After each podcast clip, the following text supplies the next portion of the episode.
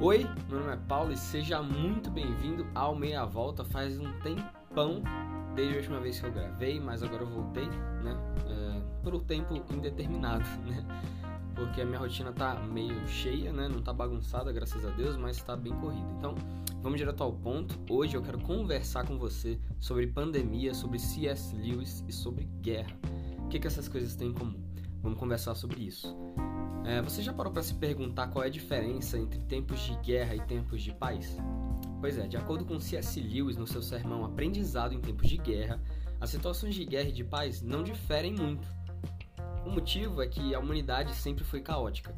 Nunca houve uma condição essencial para se buscar o conhecimento, por exemplo, né? mas mesmo assim a humanidade sempre buscou. É, abre aspas para o que o Lewis fala, né?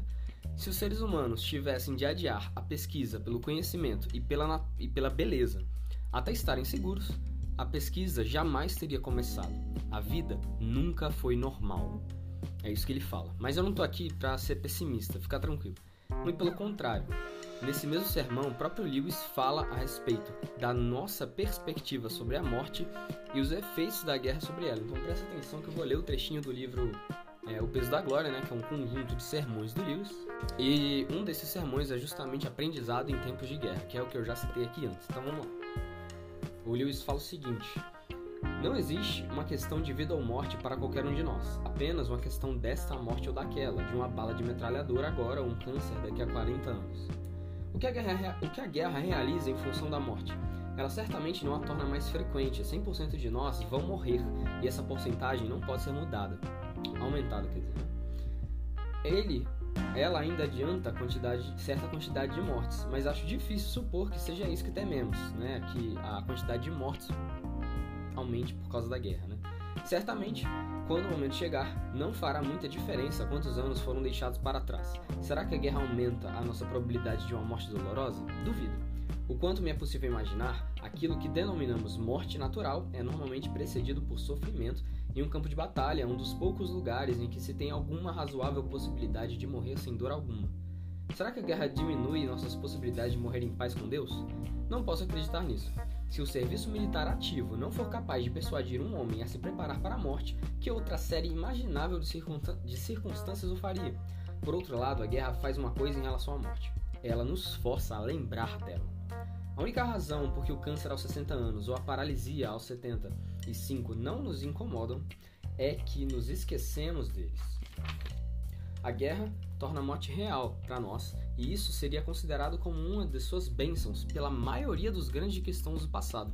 Eles achavam bom para nós estar sempre conscientes da nossa mortalidade. Estou inclinado a pensar que eles estavam certos. Toda a vida animal em nós, todos os esquemas de felicidade que estão centrados nesse mundo, sempre estiveram fadados ao fracasso. Em, tempos de normalidade, somente os mais sábios podiam reconhecer isso. Agora, até o mais estúpido de nós sabe. O que o Lewis está falando aqui, basicamente, eu falei meio rápido talvez, mas o que o Lewis está falando é que é, o grande efeito, o grande impacto da guerra em relação à morte é que ela faz as pessoas se lembrarem constantemente da morte. Então, apesar desse texto falar sobre guerra, eu quero passar ele para o nosso contexto atual, para o contexto de pandemia, porque assim como a guerra, um vírus espalhado pelo mundo inteiro que mata milhares de pessoas todos os dias, nos faz inevitavelmente lembrar da morte. E esse, por incrível que pareça, não é na verdade um efeito negativo. Você sabia que Memento Mori era uma saudação entre alguns cristãos do passado? Significa lembre-se da morte.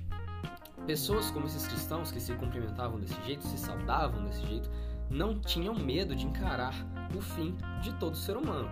Só que nós gostamos de fugir dessa realidade que um dia iremos morrer. Na verdade, algumas pessoas aceitam e dizem que é para ser assim mesmo, mesmo que por dentro as suas almas anseiem por uma resposta, assim como a daquele que foge dessa realidade, né, de que um dia todos nós morreremos.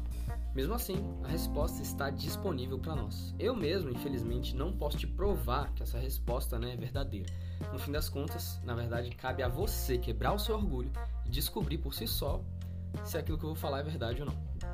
Eu estou falando do Evangelho, da boa notícia. Ela é muito simples, em resumo. Nós somos todos pecadores e somos dignos do inferno, da condenação eterna. Deus enviou seu Filho e nos salva de nós mesmos pelo seu sacrifício, nos garantindo vida eterna.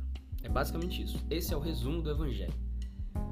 A veracidade dessa boa notícia, como eu já falei, precisa ser confirmada no seu coração e não há tempo. Você precisa buscar Deus. Na hora certa, o Espírito Santo vai falar ao seu coração te convencendo do pecado, da justiça e do juízo. Eu não posso fazer isso, mesmo que junte todos os argumentos possíveis. É necessária uma ação do Espírito Santo dentro de você. Por isso é que o fato da pandemia nos lembrar da morte é algo positivo porque ao se lembrar dela, talvez você se lembre do vazio que há tanto tempo está intocado aí dentro se escondendo. Não ignore ele, não aceite ele. Busque ao seu Criador. É para isso que você nasceu. Além disso, o fato da pandemia nos lembrar da morte também nos faz viver por coisas mais significativas e pensando no lado cristão por coisas eternas. Nós nos lembramos das coisas eternas e nas coisas que duram para sempre por causa da pandemia, porque a morte está aí. Nós sabemos que ajuntar tesouros para nós aqui na Terra é inútil. Mas talvez você esteja me perguntando se agora eu sou o dono da verdade, né, por estar tá falando tudo isso. É claro que eu não sou. Mas acredite, se eu estou compartilhando que eu estou compartilhando aqui nesse podcast, é porque eu tô convicto disso. Porque nada me faria gravar um podcast sobre religião há três anos atrás, por exemplo. Mas hoje eu tô aqui porque Jesus Cristo me salvou. É por isso que eu tô aqui e só por isso. Pode ser também que a sua dúvida não seja sobre sentir que há um Deus ou pensar que a religião é muito complicada e que não é natural para o ser humano. E na verdade, eu concordo, porque se eu creio no cristianismo, eu creio que a humanidade está tomada pelo pecado. E creio que a religião jamais será natural para um ser humano que não nasceu de novo. Mas entenda, não é impossível nascer de novo. Eu quero que esse episódio seja um encorajamento para você que não é cristão a buscar pelo Criador. E a você que já crê, um lembrete: a morte não é o fim. Lembre-se dela, lembre mesmo, porque se lembrar dela também é se lembrar daquele que venceu sobre ela. É dizer as mesmas palavras que Paulo disse. Onde está a morte a tua vitória? Onde está a morte o teu aguilhão? E como o próprio Jesus Cristo já falou, eu sou a ressurreição e a vida. Aquele que crê em mim, ainda que morra, viverá. E quem vive e crê em mim, não morrerá eternamente. Você crê nisso? João 11, 25 e 26. Esse episódio provavelmente ficou bem curto, ficou bem rápido. É, eu vou tentar postar com mais frequência, mesmo que seja mais curto, porque tem muita coisa aqui no meu coração que eu gostaria de compartilhar mas às vezes é eu no tempo que eu tenho para descansar, eu prefiro descansar e acabo não escrevendo roteiro ou gravando. Mas agora eu tive essa oportunidade, esse tempinho, tô gravando aqui. Eu espero que tenha edificado seu coração, que tenha abençoado você. E é isso.